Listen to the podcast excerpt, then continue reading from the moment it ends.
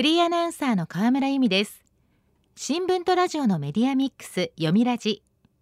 読売新聞の取材を通じた最新の情報をもとにニュースの裏側に迫ります。早速今日のトークゲストをご紹介しましょう。今日も電話でお話を伺います。読売新聞政治部記者松下正和さんです。読みラジには初めてのご登場です。よろしくお願いします。よろしくお願いします。松下さんの記者歴を教えていただけますか？はい。2004年入社で記者歴は17年です。政治部は2010年から民主党政権の総理官邸でスタートしまして防衛省担当や沖縄駐在などを経て現在は自民党の選対と呼ばれる選挙対策の担当で衆議院選挙などを中心に取材をしています。そんな松下さんに伺う今回のテーマはこちらです。自民党総裁選総括と総選挙の行方。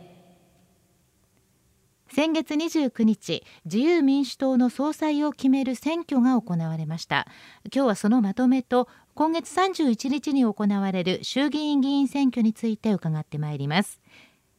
まずは自民党総裁選ですが今回第27代の自民党総裁を決める選挙でしたね。はい。今回の自民党総裁選挙は衆参両院議長を除いて党に所属している国会議員382人とおよそ110万人の党員・党友に投票権がありました。菅総理自民党総裁の任期満了に伴う総裁選だったため全国一斉の党員投票を行うフルスペックで実施されました。フルスペックの総裁選は2018年以来3年ぶりでした。今回は4人の候補が総裁選に立候補しました。総裁選には菅総理が出馬せず届け出順に言いますと河野太郎さん岸田文雄さん高市早苗さん野田聖子さんの4人が争う混戦となりました。総裁選に複数の女性議員が立候補するのは今回が初めてでした。岸田さんが上位2人による決選投票で河野さんを破り第27代総裁に選出されました。岸田さんの総裁任期は3年間で2024年9月末までになります。はい。1回目の投票では岸田さんが256票河野さんが255票高市さんが188票野田さんが63票で岸田さんがトップに立ちました。ただ過半数には届かずに1票差で2位になった河野さんとの決選投票に進みました。決選投票では1回目で高市さんに投票した議員の多くの方が岸田さんの支持に回った結果岸田さんが257票を獲得して170票の河野さんに勝利しました。はい。今回の総裁選争点はどこにあったんでしょうか？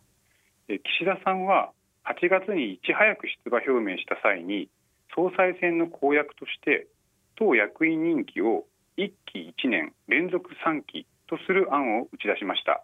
これがあの中堅若手議員の共感を呼びました党改革とは別に新型コロナウイルス対策や経済外交安全保障と政策を3回に分けて公表し安定感とバランス感覚をアピールしました、はい、一方河野さんが論戦の中で基礎年金部分を全額税方式とする最低保障年金制度や使用済み核燃料を再利用する核燃料サイクルの見直しに言及したことで反発した議員や党員の受け皿にもなりました。なるほど。あと選挙戦では各派閥やグループがどの候補者を推すのかというのも話題を集めましたね。はい。自民党の7つの派閥のうち、えー、細田派麻生派竹下派二階派石破派石原派の6つの派閥が事実上の自主投票となりました。岸田さんが率いる岸田派以外の派閥が支持候補の一本化を見送る異例の展開となりました。昨年秋の総裁選で5つの派閥が支持した菅総理が出馬しなかったことが大きな要因です、はい、ただ議員票の比重が高まった決選投票では派閥の力を示すことができる絶好の機会となるためできる限りまとまって対応しました。96人で最大派閥の細田派は原則高市さんと岸田さんを支持する方針を示し決選投票では大半の議員が岸田さんを支持しました。河野さんが所属する第二派閥の麻生派は基本路線として河野さんと岸田さんを支持したため決選投票でも支持が分かれました。石破派は石破茂元幹事長が河野さんを支持したため大半の議員が石破さんに同調しました。なるほど。自民党内の派閥というのはいまだに大きな力を持っているということですか？えあのかつて派閥は領袖と呼ばれる集団のトップを総裁に押し上げるために結束して戦いました。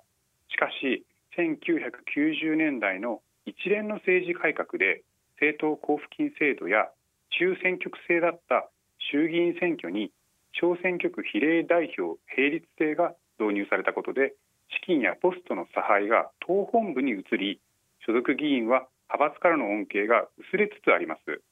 なるほど。そして選挙戦は大方の予想通り決選投票になりましたね。えそうなんです。4人が出馬したことで決選投票になるのは確実な情勢でした。知名度が高い河野さんが党員票ではリードし1回目は河野さんが議員票と合わせた合計ではトップに立つ。議員票で河野さんを上回る岸田さんが2位に入って2人による決選投票になる。河野さんは選挙戦の終盤で失速しており岸田さんが決選投票で逆転するというのが、えー、大方の見方でした、はい、ところが蓋を開けてみますと勝ち馬に乗る動きが出てきた結果岸田さんの議員票は想定以上に伸びまして1回目で1票差ながらトップになりました。開票が行われた都内のホテルでは詰めかけた報道陣がモニターに映し出される数字に注目していました。河野さんの数字が読み上げられた後岸田さんの1回目の数字が表示された瞬間は大きなどよめきが沸き起こりました。そうでしたね。え新総裁として岸田さんの名前が読み上げられた時の岸田さんそして河野さん両者の表情印象的でした。はい、えー、総裁選では新たな造語も生まれました。知名度の高い小泉環境大臣と石破茂元幹事長が河野さんの陣営の支援に回りました、えー、小泉さんと石破さんそして河野さんを含めた3人の頭文字から小石川連合と呼ばれました。世論調査で人気の高い3人は次期衆議院選挙でも選挙の応援の要請が絶えなさそうです。なるほど。さらに今回は若手議員の動向も鍵になったということですね。はいそうなんです。総裁選では衆議院議員の半分近くを占める当選3回以下の議員の動向が鍵を握りました。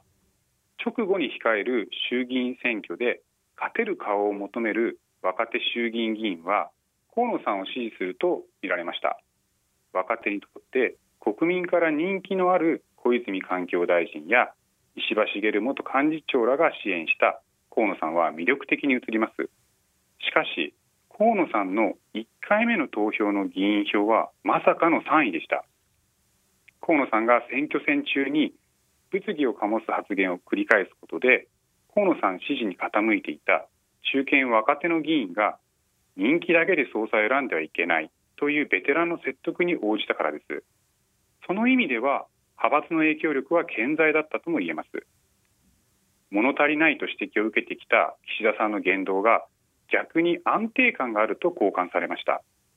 これは菅総理が9月3日に退陣表明し党への逆風が和らいだことも影響しました。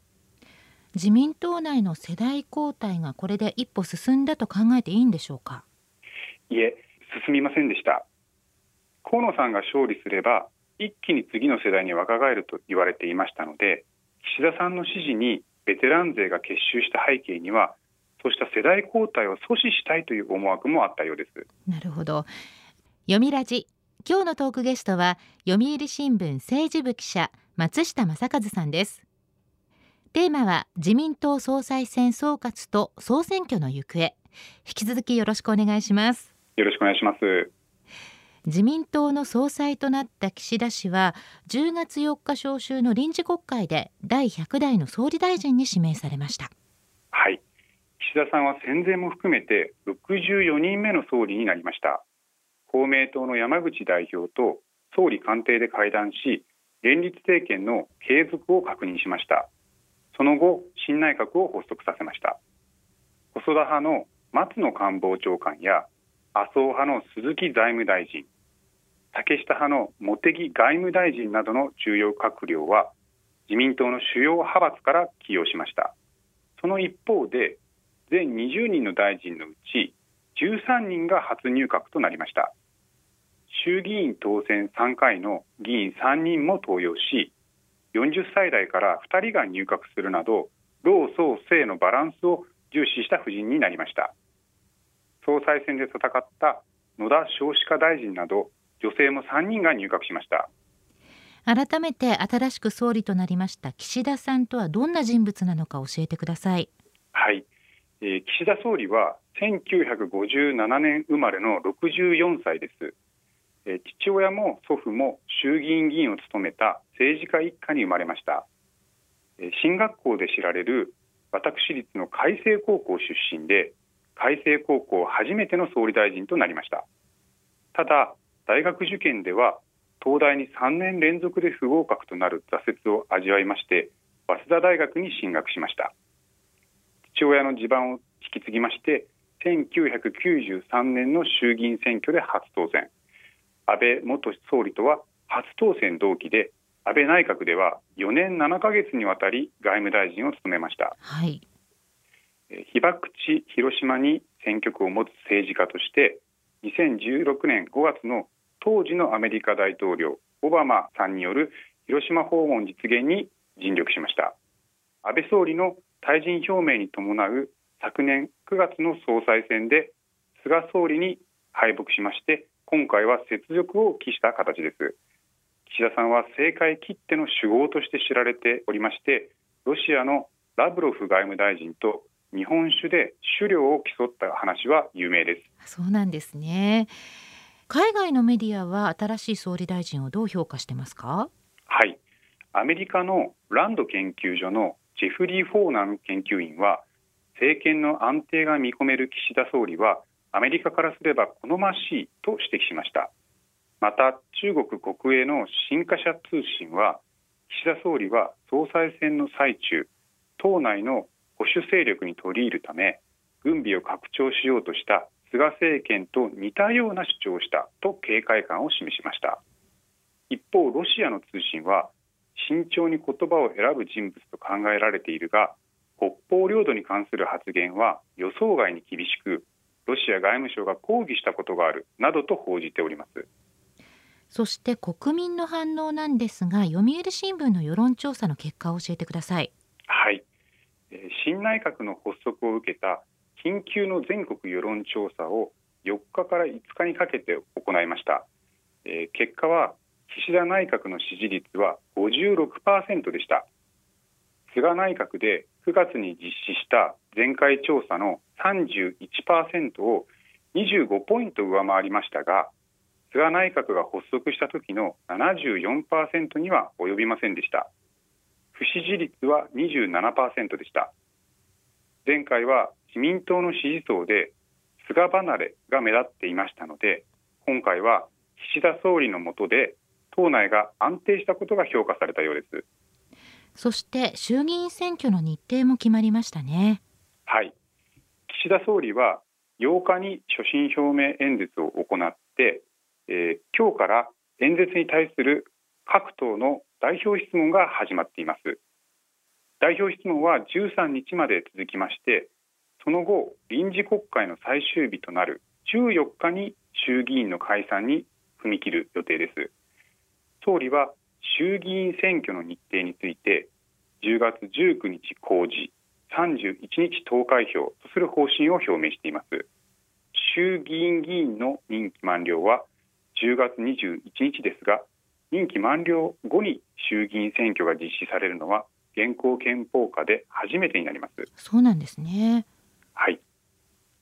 総理は4日の記者会見で一刻も早く思い切った新型コロナウイルス対策経済対策を実現したいと述べました新型コロナの感染状況が落ち着いていることに加えコロナ対策を盛り込んだ2021年度補正予算案を年内に成立させて2022年度予算案の編成に万全を尽くすため早期に衆議院選挙を行う必要があると判断しました。政治的空白をできるだけ短くするということも考慮しました。なるほど。その衆議院選挙の前哨戦となります参議院の補欠選挙が静岡と山口でありますね。はい。参議院静岡山口両選挙区の補欠選挙が7日に告示されまして24日に投開票されます。岸田総理にとって初めてとなる国政選挙で衆議院選挙の期間中に投開票されることから与党は衆議院選挙に向けて弾みをつけたい考えです。岸田新政権を占うバロメーターにもなりそうです。なるほど。10月の衆議院選挙に向けて今後注目すべきはどんなことでしょうか？はい。安倍政権の下での追い風となった衆議院選挙しか経験したことがない当選3回生の議員がどれだけ残れるかが自民党全体の議席獲得の成否を左右することになります。新内閣発足直後はご祝儀相場とも言われて与党に有利な状況が予想されますが初入閣が13人もおりますので失言やスキャンダルが報じられれば与党への風向きは一気に厳しくなります。短期間の選挙ですのでいかに挙党体制で臨めるかどうかが鍵になってきます。これから動きが慌ただしくなりますね、え松下さんも忙しい日々が続くと思いますが体調に気をつけて取材に当たってください。ありがとうございます。今日のトークゲストは読売新聞政治部記者松下正和さん。テーマは自民党総裁選総括と総選挙の行方でした。松下さん今日はありがとうございました。ありがとうございました。読みラジラジオワイティーン。ここからはラジオワイティーンこのコーナーは読売中高生新聞の投稿面ワイティーンと連動。10代のリアルな声をお届けします。読売中高生新聞では専用のスマホアプリワイティーンを通じて全国の読者から中高生の生活にありがちなあるあるを大募集しています。ラジオワイティーンは中高生新聞の愛読者である通称ワイタミから寄せられた面白い意見を紹介していきます。ここで紹介した意見は中高生新聞の投稿面で開催中の投稿レース YT 杯でのポイント3個けが加算されます。ワイタミの皆さんはぜひ頑張って投稿してください。では早速今週のテーマです。テーマはこちら。コロナに行ってやりたい。緊急事態宣言がようやく解除されました。しかし自宅でも学校でもコロナ対策は続いています。去年から長引く自粛に恨みつらみもあるでしょう。でも予想外の副産物もあったりしてそこでコロナに行ってやりたいそんな一言を募集しました。ではティーンの投稿をチェックしていきましょう。長野県中学2年の男子20日大根さんのコロナに行ってやりたい。3学期に好きな人と隣の席になったってのにお前ってやつはよ。せっかく好きな人と隣の席になったのにコロナの影響で学校が休校またはオンライン授業になってしまったということなんでしょうか。これはがっかりですよね。お前ってやつはよというつぶやきから切なさも伝わってきます。宣言が明けて通常授業が始まっているところが多いと思いますが20日大根さん恋の行方はどんな感じでしょうか？では続いての投稿です。大阪府高校2年の女子パフさんのコロナに行ってやりたい。合唱コンクールの全国大会を返せ！パフさん合唱部に所属しているんでしょうか？この投稿も本当に切実ですよね。高校1年の全国大会高校2年の全国大会それぞれ1回しかありません。その機会を奪われている中高生は本当に気の毒です。この経験がきっといつか糧になるようなんて言う人もいますけれども納得できないですよね。全国大会じゃなくても何らかの形で日頃の成果を発表できる機会があるといいですよね。続いての投稿です。宮崎県中学1年の女子セブンさんのコロナに行ってやりたい。君のおかげで小6の時の修学旅行で高級ホテルに泊まれたぜ。修学旅行で高級ホテルに宿泊ですか。これはあれでしょうか。去年の GoTo トラベルを利用した修学旅行だったんでしょうか、まあ、確かに GoTo はかなりお得な値段で移動や宿泊ができましたよね。またはコロナ対策がしっかりできていてスペースにもゆとりのある高級ホテルが宿泊先として選ばれたということかもしれません。セブンさんはコロナの副産物を楽しんだ口なんですね。では最後の投稿です。東京都中学1年の女子女帝さんのコロナに行ってやりたい。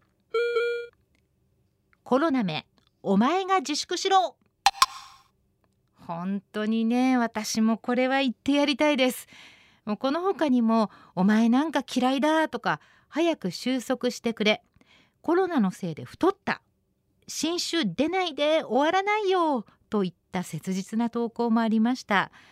一方で日常のありがたさに気づけた。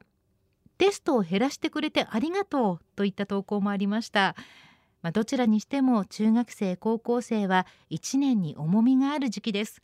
思う存分勉強に部活に励める日が早く戻ってくることを願うばかりです。ラジオ YT 今日のテーマはコロナに行ってやりたいでした。読売中高生新聞は社会の最新トレンドを学べるニュース記事から受験に役立つ学習情報など10代の心を刺激するコンテンツ満載です。詳しくは読売中高生新聞のホームページやツイッター、インスタグラムをご覧ください。来週のテーマは我が校の学園祭です。ラジオ Y ティーン来週もお楽しみに。週刊ニュースラジオ読みラジお別れの時間です。今日は自民党総裁選と来月行われる総選挙のお話でした。